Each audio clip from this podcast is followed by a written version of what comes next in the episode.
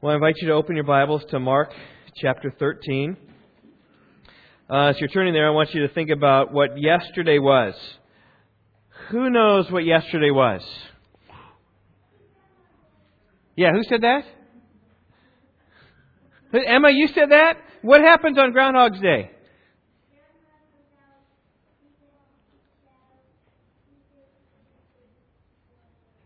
If he sees it, he's kind of scared, goes in, and spring's not going to come for six more weeks. But if it's cloudy, doesn't see it, then which is going to come sooner, right?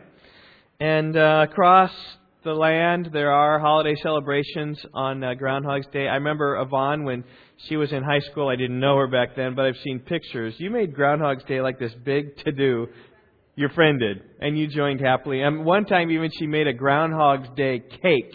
I remember seeing that. That's how I know. And they would just February 2nd was the day of celebrating. Now, why they would do that in California, I'm not quite sure because we have reason to celebrate. But despite all of the despite all of the celebrations, there's none bigger than what takes place in Punxsutawney, Pennsylvania.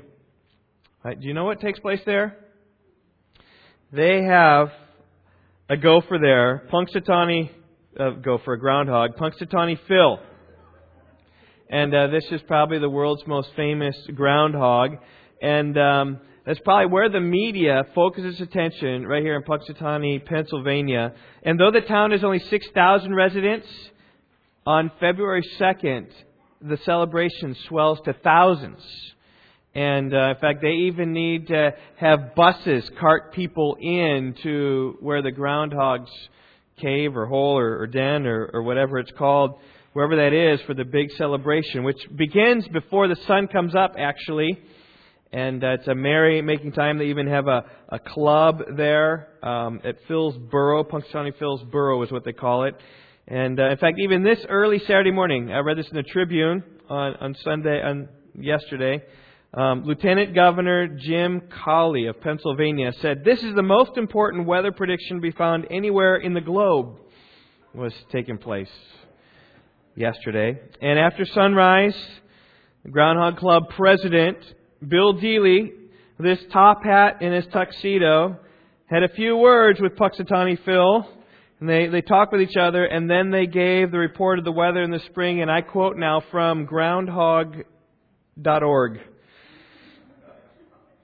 On this February 2nd, 2013, 127th annual trek of the Punxsutawney Ground Club, Groundhog Club at Gobbler's Knob, Punxsutawney Phil, the king of the groundhogs, seer of seers, prognosticator of prognosticators, weather prophet without peer, was awakened from his burrow at 7:28 a.m. with a tap of the president's cane. Phil and President Deeley conversed in groundhogese and Phil directed him to the chosen prognostication scroll. And the president tapped the chosen scroll and directed Phil's prediction to be proclaimed. My new knob entrance is a sight to behold, like my faithful followers, strong and bold. And so, ye faithful, there is no shadow to see, and early spring for you and me. And there erupted then a big praise. Well, I hope he's right. I'm ready for winter to be done. We're getting a winter, um, and it's it's been cold. It's been ready to be done. It's very interesting here about the groundhog's prediction. Though he says spring will come early, what was the prediction?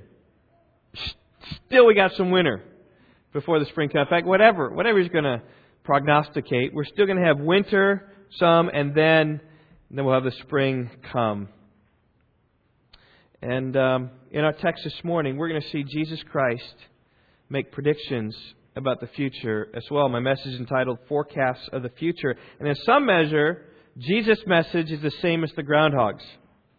The groundhog predicted, has predicted weeks of winter, and then spring will come. Jesus is predicting the same thing. He's predicting terrible times of trouble, and then the spring comes. The spring comes when Jesus comes to rescue his people from their trouble. Let's hear what Jesus had to say. Mark chapter 13, read verses 14 through 27. We have a big chunk of scripture today, but God will be faithful. But when you see the abomination of desolation standing where it should not be, let the reader understand, then those who are in Judea must flee to the mountains. The one who is on the housetop must not go down or go in to get anything out of his house, and the one who is in the field must not turn back to get his coat. But woe to those who are pregnant and to those who are nursing babies in those days. But pray that it may not happen in the winter. For those days will be a time of tribulation, such as has not occurred since the beginning of creation, which God created until now, and never will. Unless the Lord had shortened those days, no life would have been saved. But for the sake of the elect, whom he chose, he shortened the days. And then, if anyone says to you, Behold, here is the Christ, or Behold, he is there, do not believe him.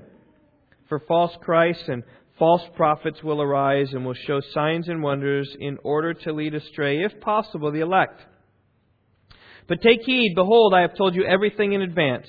But in those days, after that tribulation, the sun will be darkened, and the moon will not give its light. And the stars will be falling from heaven, and the powers that are in the heavens will be shaken. And then they will see the Son of Man coming in clouds with great power and glory. And then he will gather, he will send forth the angels and will gather together his elect from the four winds, from the farthest end of the earth to the farthest end of heaven. In these verses, we see the, the terrible times that take place.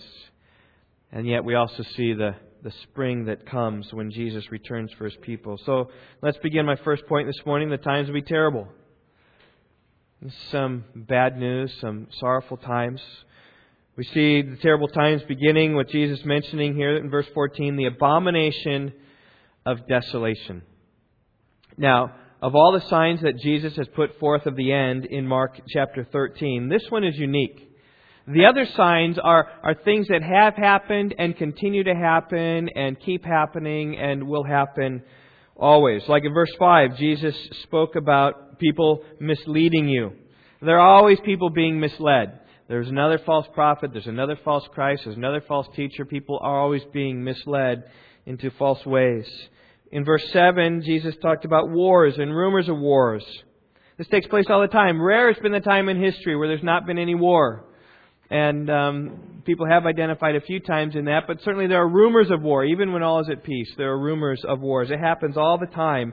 In verse 8, Jesus told of earthquakes and famines. Earthquakes and famines have happened since the beginning, not a beginning of time, since the fall. They have happened. It's just, just constantly. The, the earth we live in is a fallen world, and we'll have disasters like that. Persecution, verses 9 through 13, that Jesus speaks about here. Christians have always been persecuted.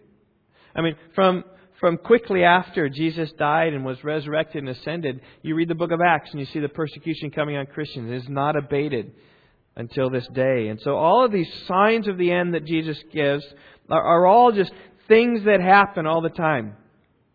And yet, here the abomination of desolation in verse 14 is different. This is a, a specific event in history. Or to be maybe more accurate, several specific events in history. The abomination has taken place several times. It may take place again. It's not like the other signs that Jesus gives, right? But, it, but it's, it's one time. And, and furthermore, this sign is unique because it, it ties it to a location. Look at verse 14. It says, When you see the abomination of desolation, standing where it should not be, let the reader understand. Then those who are in Judea must flee to the mountains. Here you see a specific location. This is instructions given to specific people, the Jewish people who are in Judea, where the abomination of desolation will happen, and then you flee to the mountains. The abomination of desolation won't happen in Washington, D.C. or in Moscow, Russia. It will happen in Judea. Now, the big question is this what does it refer to? It's a million dollar question. I think Jesus gives a hint, though, when he says in verse 14, When you see the abomination of desolation standing where it should not be, and then he has these words in parentheses let the reader understand. Now, at this point, the New American Standard fails us, I think. Um, I have a, a, red letter Bible. I know the Pew Bibles aren't red letter, but I have a red letter Bible, which just means the words of Jesus are in red. And um, the words let Jesus understand in the American Standard are black. And the translators by that mean that Jesus spoke these words, but Mark inserted this in there so as to help us understand what he's talking about. But the ESV and the NIV don't do that. Uh, they keep those words read as well, meaning that they understand that that's the word of Jesus. I think that's the best way to understand it. So, in other words, Jesus says this When you see the abomination of desolation standing where it should not be, let the reader understand. Then let those who are in Judea flee to the mountains. And so Jesus, I think, says, let the reader of Scripture understand. Or particularly, let the reader of Daniel understand what I'm talking about when I talk about the abomination of desolation. Because this phrase, abomination of desolation, occurs, or something very close to it, in Daniel four times.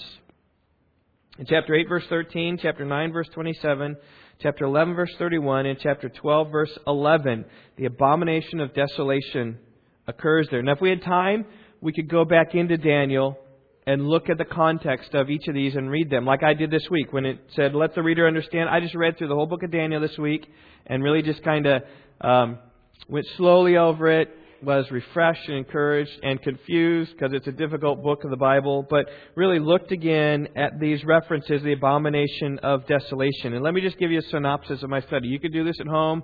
I encourage you to. It'd be great. Two of the four references to the abomination of desolation refers to the desecration that took place in the temple just after Greece came to power, several hundred years before the coming of Christ. And so Daniel wrote his book like um, whatever five or six hundred BC, and these are things that took place about 300 BC, if you will. So several hundred years in the future to Daniel's time, uh, they took place. One of the references in Daniel chapter nine um, may lead us to believe that the abomination of desolation took place at the time of Christ, near the time of Christ. Um, it's associated near the time of Messiah. Now, the Bible interpreters think maybe it was there. Sometimes they think that's still in the future yet to come. But it's associated with the Messiah anyway. And then the last one in Daniel 12 verse 13 is unclear. I don't, I don't know when. There's no time frame, no time reference on that. Maybe that's a future one. Maybe that refers to a past. So, in other words, you got the abomination of desolations happened twice for sure in history. Well, the references, two of those times, it, it's referenced once in history at least. Uh, perhaps near the time of the Messiah, and maybe in the, the future. Um, but the point is this it's not something that occurs all the time. There is a specific event that takes place. Now, when you try to figure this out, as you read through the book of Daniel, there is a clue that helps us. Every time the abomination of desolation is mentioned in the book of Daniel, it talks about the sacrifices being stopped. So, and somehow the abomination of desolation happens and the sacrifices are stopped. You remember the Jewish people had a had a temple that they had, and they had sacrificed consistently to uh, to God for their sins. But every time the abomination of desolations happened, the sacrifices stopped. So you just ask, what would cause the Jewish people to stop their sacrifices? Well, one is just apostasy. They no longer believe what the Bible says. They no longer believe about uh, offering sacrifices to the Lord as the Old Testament had had talked to them, um, and just kind of you know they're into their other gods rather than into the God of of the Bible, and that happened during the days of Manasseh. Manasseh did so much pagan worship and of worship that the that the temple just kind of came into disrepair. And it took then Manasseh's grandchild Josiah to find the Bible even again because it was lost somewhere deep in the temple. So that could happen, that sacrifices are stopped. Um, I'm not sure if they were actually stopped during the reign of Manasseh, but they were certainly insignificant. But also, they could stop if a foreign nation comes and destroys the temple, and thereby you don't have a place to sacrifice anymore, or at least destroy the altar. Um, that could happen, and that indeed happened on several occasions in the history of Israel where the sacrifices were stopped. Now, the, the two references in Daniel referring to uh, the, the time uh, when Greece took power took place in 2nd century BC. So it took place about 175 BC. A man named Antiochus Epiphanes rose to power in Syria, and in 170 BC, he enacted a decree that said everybody needs to present themselves four times a year to pay formal homage to himself as the senior god of the Seleucids. So people need to gather to worship Antiochus Epiphanes. Now the Jews, of course, hated that law, did not obey that law, and so Antiochus Epiphanes went to squash them and squash the rebellion. And so in 168 BC, he went into the temple. Okay, this was a, a king. He went into the temple and he sacrificed a pig on the Jewish altar. Now, for Jewish people, of course, pigs are unclean. They shouldn't be eaten. Of course, the pig was never to be sacrificed. They, he did that, and then he erected another altar of, of Zeus on top of the Jewish altar. And thereby the sacrifices were stopped, and that is called the abomination of desolations. When the most holy place on the planet Earth was defiled and desecrated. And that took place. And, and in fact, Daniel 8 had predicted that it would take place, called it a transgression of horror. And, so accurate, by the way, was this prediction that many people say, no, Daniel must have written after the fact because it was so clear and so defined and so detailed. But I think that's just what prophecy is like. So that's what two events in Daniel, two of the four descriptions of the abomination of desolation describes. In Mark 13, Jesus says to his disciples that they're going to see this take place, right? When you see the abomination of desolation standing, when you see this, and indeed 40 years after Jesus said these things, a very similar event took place. Josephus, a historian around the time of Jesus, shortly afterwards, tells how the Romans came and made sport of the altar of the Jews. The Romans came in, they elected a high priest named Phannius. And Josephus said that he was a man not only unworthy of the high priesthood, but he did not know well what the high priesthood was. And they adorned this man with uh, sacred garments and hailed him as a high priest, and basically they were just mocking the high priesthood. And the priest who beheld this mockery shed tears and lamented how the holy place was defiled. At one point, one of the Jews arose and tried to stop what was happening, and he was killed right there in the middle of the temple. Listen to the testimony of one former high priest. He said this Certainly it had been good for me to die before I had seen the house of God full of so many abominations and of these sacred places that ought not to be trodden upon at random, filled with the feet of these blood shedding villains. And then Annas, Ananus, the high priest, went on to speak about how the Romans came and broke in upon the sacred customs of the Jews in the temple. So it was Romans, pagan people, coming in and defiling the, the holy place. That took place in 70 AD. And I do believe this is primarily what Jesus had in mind um, when he spoke about the abomination of desolation. Because Luke's version of the Olivet Discourse, which we're reading here, the, the same words, a parallel account, he, he had some more words that Jesus said that Mark just wrote it down a little bit differently. Luke 21:20 reads this, "When you see Jerusalem surrounded by armies, then recognize that her desolation is at hand." Jerusalem surrounded by Roman armies, her desolation is at hand, and that indeed took place in 70 AD when the Romans came and attacked Jerusalem and destroyed the temple. In fact, so terrible were these times that Jesus told those in Judea and Jerusalem to flee to the mountains. In other words, when, these, when you see Jerusalem surrounded by the Roman guard, you take off and go to the mountains.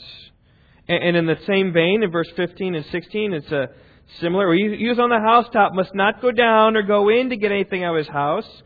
And let the one who's in the field must not turn back to get his coat. In other words, when you see that happening, you just take off and you get out of town.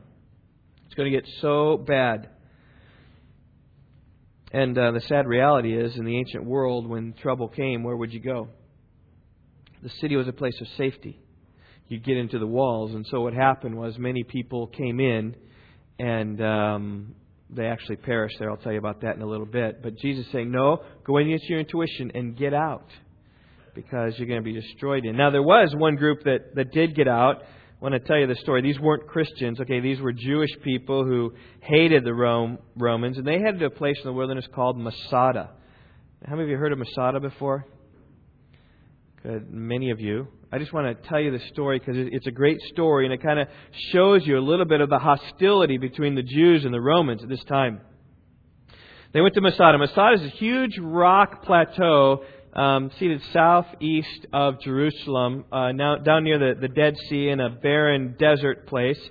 And um, it's, it's a giant plateau. On the eastern edge of the plateau, it's about 1,300 feet up. On the western edge of the plateau, it's about 300 feet up. Every path up to this plateau is a very difficult walk and a difficult climb. And so in the first century BC, it was made into a fortress. 12 foot stone walls were built around the entire perimeter. The whole plateau is about maybe 20 football fields um, high. Ta- high towers were built, storehouses remained filled, arms were put there, large boulders were put up there so as to protect themselves because once you got the place sealed, if people were coming up to attack, you just took a large boulder and did some bowling with some people so as to stop them from, from coming up. Well, Herod had decked out the place. It had also a huge cisterns, a couple of them that were filled with water so as to keep them, so they had waters. And without, in a day without helicopters or planes, this place was really impenetrable. Herod had decked the place out full of supplies, had a spa and a bathhouse and a palace, room for people to live. And because he was so paranoid, he wanted a place of refuge where he could go and be safe and no other foreign army could get him. Well, it so happened that when the Jews came upon, when the Romans came upon Jerusalem, um, this group of Jews fled and they went to Masada and they, by some reason, uh, somehow overpowered the unsuspecting Romans. They didn't know that they were attacking. They came up somehow and, and kicked them out. And 967 Jewish rebels were up there on the top of Masada. And uh, Rome didn't like that because Rome was coming to destroy Jerusalem, had these people over there. And so it took 15,000 Roman troops to lay siege and attack these 967 Jews up on the top of Masada. And the only way that they would ever have a a chance of capturing them was to build a giant siege ramp along the western side where the cliff was only about 300 feet high. And so what they did is they just started stacking rocks, stacking rocks on top of each other to build this ramp, which, by the way, is still there today. It's uh, several hundred yards long. It's uh, several hundred feet high by the time they get up to the ridge. And, and all the time as they were building this, it took them, by the way, three years to build this as they were seeking to attack these. And all the time while they were doing this, right, the, the Jewish people on the top are pelting them with rocks, rolling rocks down, throwing at them, discouraging that. And so even the Romans enlisted some Jewish slaves to build so that they wouldn't uh, hit their people, although they continued to do that for the sake of survival. And I'm sure as each day progressed, the Roman soldiers became more and more incensed with these rebels. And here they had this giant task of building this big ramp to the plateau. Finally, three years after they started building this ramp, 73 AD, the, the, wall, the, the ramp reached the wall close enough they could build a, a tower enough to be able to protect themselves and to get up high enough. And then they began beating on the wall, a battering ram, just boom, boom, boom, boom, trying to break through. And uh, they did break through. And uh, that was the night. Then the next day, they were going to go and capture these Jews. And the Jews along Masada decided to all commit group suicide, like Jonestown, if you will.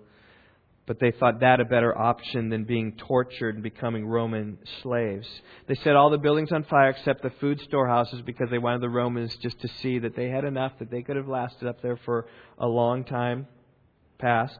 And there were seven of the rebels who survived two women and five children who didn't kill themselves. They told the story. Josephus has a complete account. Uh, I can't can't tell you the whole thing this morning. But uh, I tell you that not to glamorize their death or justify their actions or anything, but to tell you the story of how strong was the resolve of the Romans against the Jewish people.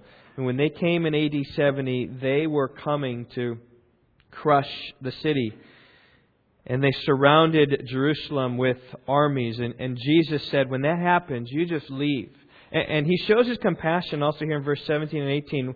Woe to those who are pregnant in those days, who are nursing babies in those days. But pray that it may not happen in the winter. I mean, fleeing to the mountains is a difficult thing. And, and then fleeing when pregnant or having a nursing baby is a lot more difficult. Jesus has compassion. Pray that it won't be during winter. Right? During winter, make it cold and miserable. So Jesus even shows his compassion there for these people leaving. And then verse 19 describes the extent of the tribulation.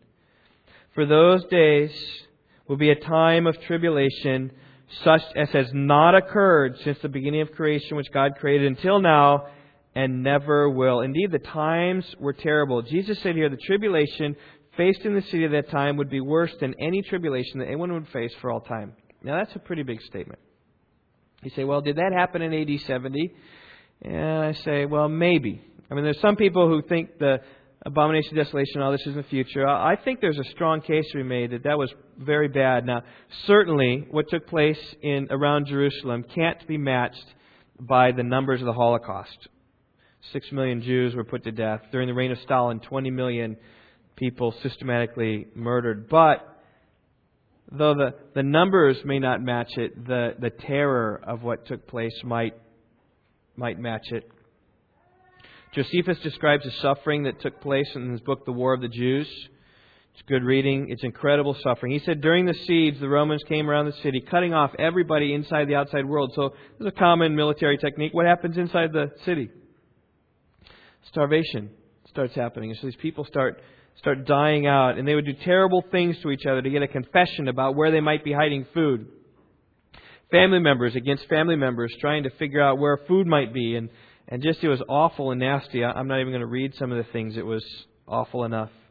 But many of the Jews, when it got so bad inside, tried to escape, right? Because when it gets too bad, you want to you want to jump and get out. And many, perhaps most of those who attempted to escape were caught by the Romans, who were captured all around the city. And when they captured a Jew, they were whipped and tormented and tortured and then crucified crucified just outside the city wall so that everyone in the city can see all the people who tried to escape and who have been caught. Because, because Jerusalem could have just given themselves up, said, okay, Rome, okay, come and conquer us, and we'll lay down, we wouldn't be killed. But since they put up so much resistance, they were just torturing them and wanting them to, um, to give up. And, and there were about 500 Jews each day were escaping, and 500 Jews were being caught, and 500 Jews every day were being crucified. And Titus, the Roman general in charge of the destruction of Jerusalem, allowed it to continue because he hoped the Jews might perhaps yield at this sight of the crucified people. He wrote, The soldiers, out of the wrath and hatred they bore the Jews, nailed those they caught one after one way and another after another to the crosses by way of jest when their multitude was so great that room was wanting for the crosses. They didn't have any room anymore to put the crosses, and crosses were wanting for the bodies. They didn't have enough crosses to put all these people on in order to hang them to die. Such was the atrocities taking place in Jerusalem when the abomination of desolation took place in AD 70. And Josephus, when he looked back at the war afterwards, he said that Neither did any city ever suffer such miseries, nor did any age ever breed a generation more fruitful in wickedness than this was from the beginning of the world. In other words, Rome was just awful wicked. It appears to me that the misfortunes of all men from the beginning of the world, if they be compared to those of the Jews, are not so considerable as they were. In other words, it's almost exact description. He's saying it was so bad, it's nothing's ever been as bad or will be as bad. That's exactly what Jesus said here in verse 19. For those days will be a time of tribulation, such as not occurred from the beginning of creation, which God created until now, nor ever will. Now that took place in AD 70. You know, it, it may take place in the future, right before Christ comes back. I, I say that because some other other words in here. In fact, the, the Olivet Discourse is a very difficult portion of Scripture to interpret. In fact, I remember reading something from Kent Hughes. He said nobody's figured out the Olivet Discourse, right? So it's not like I'm coming today with with everything all figured out. But uh, I do see what happened in AD 70 and do see a great tragedy there and how terrible the times were. But Jesus, like the groundhog, which says, right, winter's going to be for a time and then spring is coming. Let's get to the good news, huh? You ready for the good news? All in favor say amen. Amen. Well, we see the times will be terrible, but my second point here this morning, the elect will escape. The elect will escape. Look at verse 20. And in verses 20 through 27, we have this word elect used three times here. Look at verse 20. Unless the Lord had shortened those days, no life would have been saved, but for the sake of the elect, whom he chose, he shortened those days. We'll read verse 21. And then if anyone says to you, Behold, he is, here's the Christ, or Behold, he is there, do not believe him. Here we come again, verse 22. For false Christs and false prophets will arise and will show signs and wonders in order to lead astray, if possible, the elect. So we have the elect in verse 20, we have the elect in verse 22, and then in verse 27. Talks about when Jesus comes. He will send forth the angels and will gather together his elect from the four winds, from the farthest end of the earth to the farthest end of heaven. So you got three times mentioned here the elect. Well, the first question you got, who are the elect? They're like politicians or something? No, they're not politicians. The elect are the ones whom God chose before the foundation of the world to believe in Him. They are chosen. They are elect because God has chosen them. He's chosen to be gracious to them. He's chosen to give them faith. He's chosen to give them repentance. He's chosen to open their eyes to the glories of the gospel.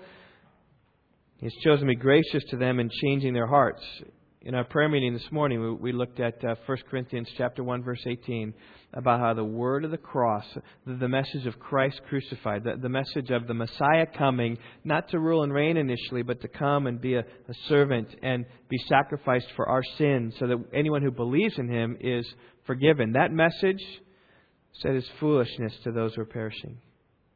But to those who are being saved, it's the power of God.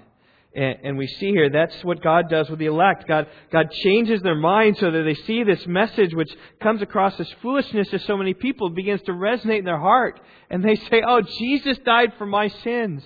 And I see now how I can be justified before God. I don't have to do my work. I don't have to labor all that. I, I just trust in Him. And as a result of that, I love Him. I want to serve Him all the days of my life. In fact, I'll, I'll be willing to die for Him. That, that's what God does with the elect.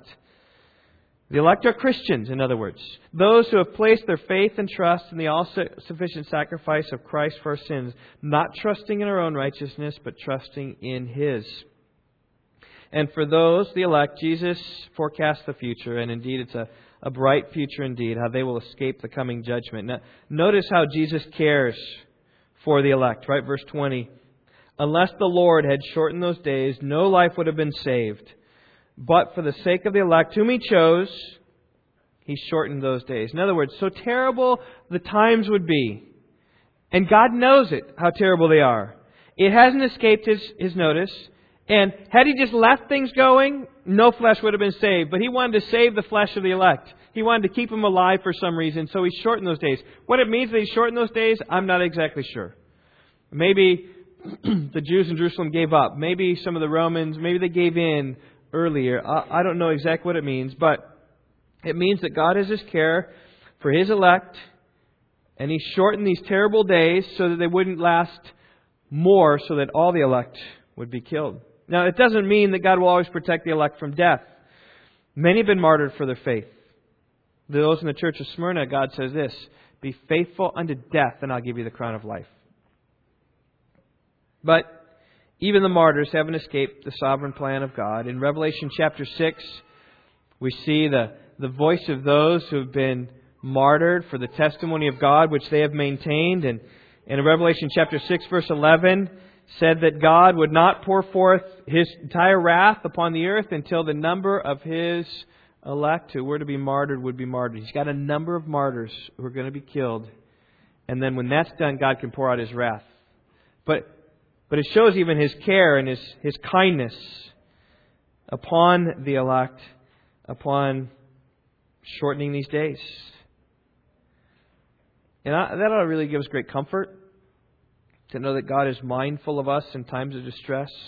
Even when the Romans were coming forth, pouring forth their wrath and their anger upon Jerusalem, that was not outside the watchful eye of God. He observed the atrocities going on in the city of Jerusalem. Nothing escaped his notice, and he was mindful of his chosen ones. And he wasn't going to sit by and let them be destroyed. That's why he shortened the days, whatever that means. And so I just say for you all, difficult days may be ahead for us, trying times, but know that nothing escapes the sovereign eye of God.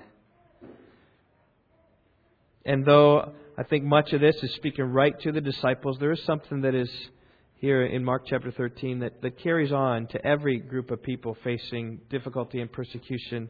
So we talked a month and a half ago um, about the persecution that would come in verses 9 through 13, about being handed over to governors and being brother and family handing over everybody. And brother betraying brother to death, being hated by all by an account of my name. There, there, there's a way that that does apply to all martyrs for all time, all who are persecuted for all time, and it certainly comes to us as well. Jesus said, In the world you'll have tribulation, but take courage. I have overcome the world. We can trust and rest in His overcoming the world.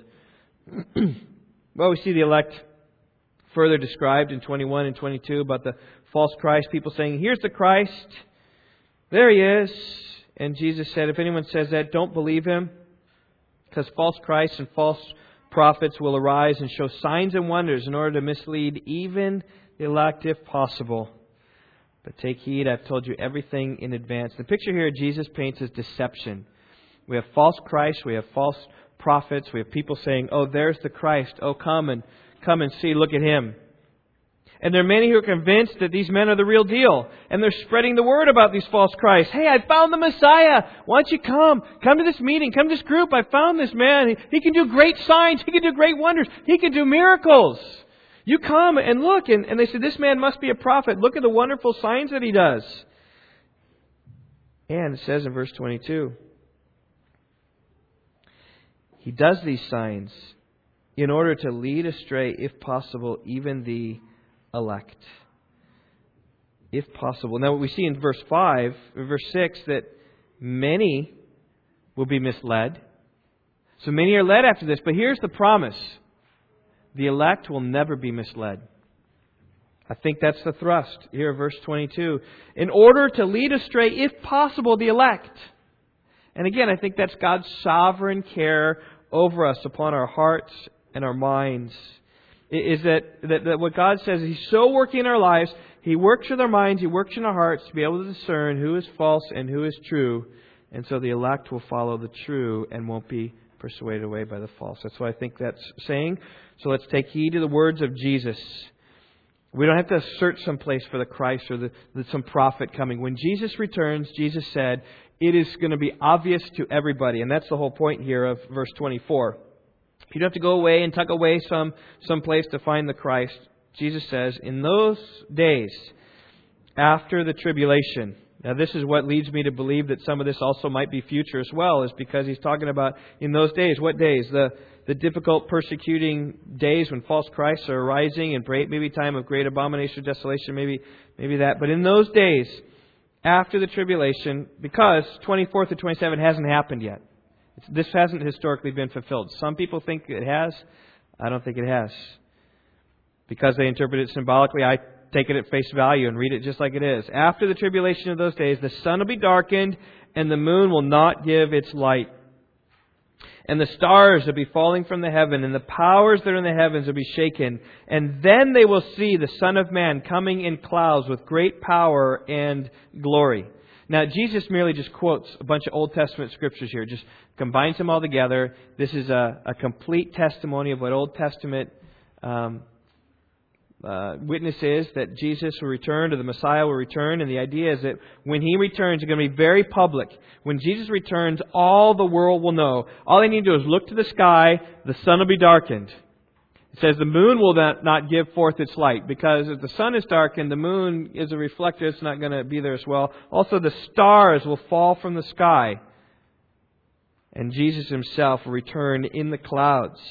Now, that's, that's a big reason why the elect aren't deceived because we all know that when Christ comes, we'll, we'll see him come. We don't have to go into some back door to find the Messiah. Though the rulers of the world may shake their fists at God in defiance, God has established and anoint, His anointed one on the throne. Everything's doing fine in His hand, and He will return and set everything straight. It's what Psalm 2 says. And I'm not sure about you, but I'll go for the Christ who can darken the sun and the stars rather than the one who needs someone to point you out. He's over here. I take these words literally. I, I believe the darkening of the sun is not an eclipse. Okay, I believe it's the sun is put out.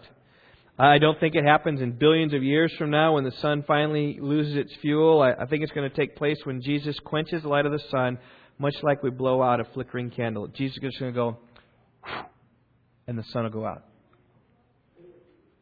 Course, the moon will go out at that point as well. How the stars fall from the sky, I'm not exactly sure. Maybe they all are blown out as well. You know, like, you ever seen a 40 year old man have 40 candles on his plate and he goes, on his cake, and he goes,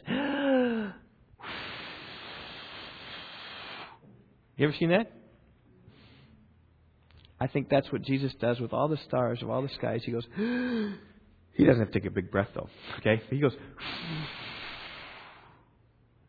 He can distinguish them just as easily as He created them. Remember in Genesis 1, the creation account? We read this, what happened on day four. God made the two great lights, the sun, the greater light to govern the day and the lesser light to govern the night. He made the stars also. It's like, the stars are billions and billions and all across the way. He says he made the stars also, almost as if the stars were an afterthought. And so here you might say he, he will quench the light of the sun quench the light of the moon, and the stars also quench. And he carries on.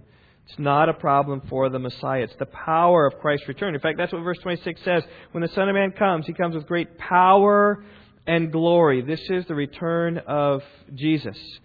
And in verse 26, comes straight from Daniel chapter 7, verse 13, in which Daniel refers to Jesus being given a kingdom forever. This is when Jesus has a kingdom. Verse 13 of Daniel 7. I kept looking in the night visions, and behold, with the clouds of the heaven, one like a son of man was coming, and he came up to the Ancient of Days and was presented before him. Here's God the Son being presented to God the Father, and this is what happens. And to him was given dominion and glory and a kingdom that all the peoples and nations and men of every language might serve him. His dominion is an everlasting dominion which will not pass away, and his kingdom is one which will not be destroyed. Daniel 7, he's coming on the clouds. He's coming with the clouds with great power and glory. He's saying he's the sovereign one who's going to take rulership of the world and to whom the whole world must give an account. Now, there are many today who hear the words of Jesus and say, Yes, he existed. Yes, he was a man. There's debate about that years ago. Scholars all agree that Jesus was there. They say, yes, he was a man. He was a, he was a fine teacher. He did many good things, but he's like everybody else. He is certainly not God. I'm not accountable to him. He certainly won't return, right? He's in the grave. They haven't found his tomb because it's impossible to find because he rose from the dead. But they say he is there. But there's a day when Jesus will come and prove these people wrong. And I don't care how smart they seem today, Jesus is going to show that I'm the sovereign of the universe. I still am very much alive. He's going to come in power, but he's also going to come in care. Look at verse 27. Here's the care that he has. Then he will send forth the angels and will gather together his elect from the four winds and from the farthest end of the earth to the farthest end of heaven. And again, we see the elect mentioned, the angels gathering them together at the, at the command of God. God sending out the angels. They're going to come in and gather the elect. Now, these are gathered together and they will escape the wrath of God. I believe what Jesus is talking about here is called the rapture of the church. The word rapture comes from the Latin word rapturar, which means to capture, to seize, or to catch. It's mentioned once in Scripture in 1 Thessalonians 4.17 by name, to when the church is caught up together in the clouds to meet the Lord in the air. Here's Jesus in the clouds, coming. He's gathering his elect people. Um, in, in Matthew's account of the Olivet Discourse, you also got a trumpet counting there, just like in First Thessalonians. I mean, the parallels there are amazing. It's just talking about him gathering the people together. I, I think that this is talking about the rapture. Now, many people think there's a secret rapture, right? That Christians are just going to be gone. Like, whew, where'd they go? Hmm, I don't know where he went. Well, it's going to happen when the sun is darkened and the moon doesn't give its light. And, and everybody knows and sees. And so they say, oh, somebody's gone. What's happened? Well, the angel has gathered him. He's with Jesus now. And now I'm facing the wrath of the Lamb. I think that's what's taking place here with the rapture. In fact, in the book of Revelation, we see when these same signs are taking place. People are hiding themselves in the in the, the caves and among the rocks of the mountains, and, and they say to the rocks of the mountains, Fall on us and hide us from the presence of him who sits on the throne and from the wrath of the Lamb, because the great day of his wrath has come, and who is able to stand? Because the Christians have been taken out. In fact, even in Revelation chapter 7, you see a great multitude which no one could count from every tribe and tongue and people and nation. They're standing before the throne and they're worshiping the Lord, saying, Salvation and be to our God forever and ever. Amen. They're, they're just lifting up, worshiping. Where's that? I think that's the redeemed of humanity being brought up right there in Revelation chapter 7. But that is the great reality of life. We all have a meeting scheduled. It's on God's calendar, it may not be on, on your calendar. You don't know when it will be, you don't know where it'll be, but you have scheduled meeting with Jesus Christ to account for your life. Those who are gathered together by the angels will be with the Lord, always with Him. Those who are left on the earth will be destroyed by His wrath, physically and spiritually, forever. This is the message of the gospel. Where do you want to be on that day? I certainly want to be with Jesus. I don't want to be left on the earth. But it's how you respond today that determines where you're going to be. If Christ should become your refuge and you're trusting in Christ alone, He's going to come and gather His elect. But if you're hating Him and spurning Him and do, live in your own way, you'll face the wrath of the Lamb. These are glorious words, but they're sobering words. It's a little bit like um, when the military comes. If you're on the side of the military, Say you're you're taken hostage someplace in Afghanistan, or the U.S. military is coming. A sight of a tank and men with machine guns would be like, "Hallelujah! Yes, they're my friends. I'm being rescued." But if you're an enemy of the United States and you see the same things, you will shriek in terror. And so it is when Jesus comes back. If you're his friend, if you're the elect, it's every reason to rejoice. But if you're his enemy, every reason to fear. That's what the message of these words are. And the believer loves his appearing because he loves the king. Listen to what Paul said in 2 Timothy 4 8. In the future, there's laid up for me the crown of righteousness, which the Lord, the righteous judge, will award to me on that day, and not only to me, but also to all who have loved his appearing. In other words, there's this righteous crown that, that God has laid up for me that I'm I'm going to get someday. It's not my own righteousness, Philippians 3. It's the, not my own righteousness derived from the law, but it's my righteousness given through faith in Christ, accounted as righteousness. There's that crown, and, and it, it's laid up for me, and it's laid up for me and for all who've loved his appearing. So I ask you, do you love his appearing? Are you looking forward to the, the gathering together with his elect? You looking forward to being there with Jesus? I, I remember a good illustration of what it means to long for the day to come. My undergraduate work was at Knox College in Galesburg, Illinois. And one of the long standing traditions at Knox College for well over 50 years now has been this tradition of flunk day. Now, I know some of you, I've, I've told you this before, probably about eight years ago, I think I, I used this illustration. Um, takes place every day. Uh, I'm sorry, once every spring. One day in the spring at Knox College is called Flunk Day. Um, the idea is simple. You just it's a little bit like senior skip day, right? When the seniors kind of skip out of class. Except this is like a a government sanction from the president, administrators down flunk day. Total. Everyone, all classes are canceled. All scheduled events are canceled, and it's a party all day long. They bring in entertainment. They have movies are scheduled throughout the day. They have outdoor barbecues. They have carnivals going on. There's a, a Ferris wheel I remember one time that they had. They have tug of war. They have mud pits. They have uh, giant air jump 'em Johnnies. They have uh, sometimes bikes you can rent, uh, ice uh, roller blades that you can rent, inflatable swimming pools, loud music, and all day long, all you hear from every happy flunk day. Happy flunk day. Happy flunk. It's one of the, the most joyous times when you're, you sit there studying and all of a sudden flunk day happens. Now the catch is this, nobody knows when flunk day will be. Nobody knows. It's planned only by a handful of students. These students are called friars. And uh, I can't remember how they're selected, but I think the handful of friars then select the committee then for the next year. And so I'm guessing like five people in the whole campus. We had about a thousand students. Five people in the whole campus knew what was going on. The president didn't know what was going on. None of the professors knew what was going on. It was all the students who planned this party. And uh, even you don't even know who these friars are. I mean, that's how, that's how secretive this thing. Now, flunk day would historically, traditionally start at 4 o'clock in the morning. People called friars begin running around campus blowing whistles. Woohoo! Flunk day! Flunk day! And the bell tower to Old Main would ding, ding, ding. 4 o'clock in the morning is what happened. Schedules are handed out for the day, activities for the day, banners put up, massive party happening at 4 o'clock in the morning, which it was a secular campus, okay? So um, you just think about drinking on an empty stomach. It was awful bad, okay? I'm not commending. I'm, the, the idea was wonderful, but how it how it flushed out wasn't really good. Now, so think about what it did for us as students. We during the spring semester, this this conversation went up came every week at least. So when do you think Flunk Day will be?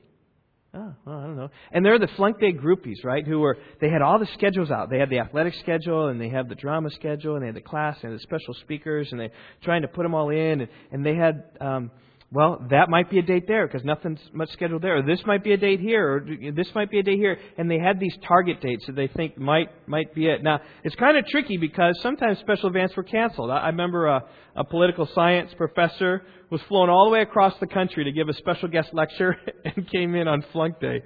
And so just kind of joined the party, I guess, and never gave his lecture because no one would have remembered the lecture, that's for sure. Now, um, I remember on a couple occasions people thinking that tomorrow was flunk day. It had to be flunk day, is what they thought. And they reasoned, and I, I remember talking with them, and, they said, yeah, it's got to be flunk day. And they got all this reasoning, all figured out how exactly it's flunk day, and, and they, they knew everything, and they sat around, right? They didn't do their homework. They started a party, right, at 10 o'clock at night because they figured it was, it was uh, flunk day. And they were music, playing cards, enjoying their alcohol, and uh, boy, were they disappointed when 4 o'clock came along they missed class anyway, I'm sure, being up all night. Um, I, I remember some um, sometimes studying, thinking it was flunk day the next day. I, I remember I remember just anticipating at four o'clock in the morning, waiting for the the sound to, to ring. Say, yes, it's flunk day. Good. I don't have any classes. That's going to be a, a good day. But I remember several times I was many times when I had a big test the next day, I was disappointed by the fact that flunk day didn't happen. I remember several occasions I had a flunk day scare. People would run around campus just on their own. They weren't friars. They, they yell, flunk day, flunk day! And they'd like wake everybody up and, oh, is this a really flunk day? And people come out, but, you know, they didn't hear old main bell ring in. They didn't have the banners. No, no, it's a hoax. It's not, it's not really flunk day. And so they had to go back to bed when they figured out it wasn't one. I remember one year the Friars didn't start at 4 a.m., they started at 5 a.m. because there was kind of one day left and everyone was anticipating this day to be flunk day and 4 o'clock came around and people were flunk day, but no. And then by the time it was about 5 o'clock, then they started whooping up and said, yeah, flunk day, it's here. So there's this big anticipation and, and, um, people are anticipating it. And every spring I receive an email. So if I send it out this spring, maybe you'll know what's going on from the administration, the alumni relations. One, one year, the message said this Happy Flunk Day. Yes, it's Flunk Day. Music is streaming from windows and balconies across campus, and students are outside and enjoying this beautiful April morning. We hope you can get away from the daily grind. Go outside, celebrate spring, and enjoy your own special Flunk Day. If not, take a mental break for a few minutes and reminisce about flunk days of the past. So think about what that does to all the college students in the spring there's just this anticipation, there's this buzz, there's this talk, there's this hope. I think just like we ought to hope for Jesus coming. Longing and hoping that Jesus would come and that we could be with him forever. Do you, do you long for Jesus? Do you long like the Knox College students long for Flunk Day? Does it stir your soul? Do you look forward to that meeting? You know, the return of Christ upon the earth is called the blessed hope. Indeed, that is what we have. We have this blessed hope of Jesus coming back to fully redeem us from our sins, to bring us into His presence, to give us resurrection bodies so we can be with Him forever. All I need to do is read Revelation 7 and the joy that's in heaven and everything on earth pales in insignificance. In fact, by the way, any true believer, our true citizenship is in heaven, not upon earth. Philippians 3:20. Those who trust in Christ have a better and abiding possession. Hebrews chapter 10 verse 34, a better and abiding possession in heaven. And Paul said there'll be glory to be revealed in heaven that far outweighs any of the persecutions and difficulties and troubles that we experience here on earth. When Christ comes, he's going to take us to a better place. What better thing would we have to believe. And, and it really comes about to his elect. Do you believe? Are you trusting in Jesus? Are you longing for that day? Let's pray together. Oh God, I pray that you would create in us a longing for your return. They might hear your trumpet, might hear the sharp shout of the archangel. We might see you come on the clouds. We might be taken up in the glory with you. Jesus forecasted this in the future that there are difficult times to be first, and then the the glory that's to be revealed later. And um, God, I, I pray that you would create a holy longing within us. I, I confess not having that myself, not thinking about these things as often as I should. Thank you for giving me the privilege to really think and dwell upon these things this week. Father, I pray that you would, um, God, stir within each of us a desire. Thank you for caring for your elect, that you will protect your elect. We won't be deceived. You'll care for your elect, shortening days perhaps to protect us from, from death. God, that you will also come back and, and gather us to yourself. What a, what a privileged people we are. Father, thank you for Jesus and his words. May they give encouragement to each one of us. And even as we have a, a potluck here after church, um, Father, we, we thank you first of all for the the food that you've given, for the many hands that prepared it, how we can spend an hour in fellowship with each other. I pray that it might be heavenly. God, that it might draw us more and more to believe and trust our Savior, might trust Jesus and what He said. Where these aren't, aren't words of an idle, crazy person, oh Lord. These are words of the Son of God who proved Himself by many acts and deeds and words, and by raising from the dead. And we place our faith and trust there and in Him and in these words. So conform us, O Lord, to your word. We pray in Jesus' name. Amen.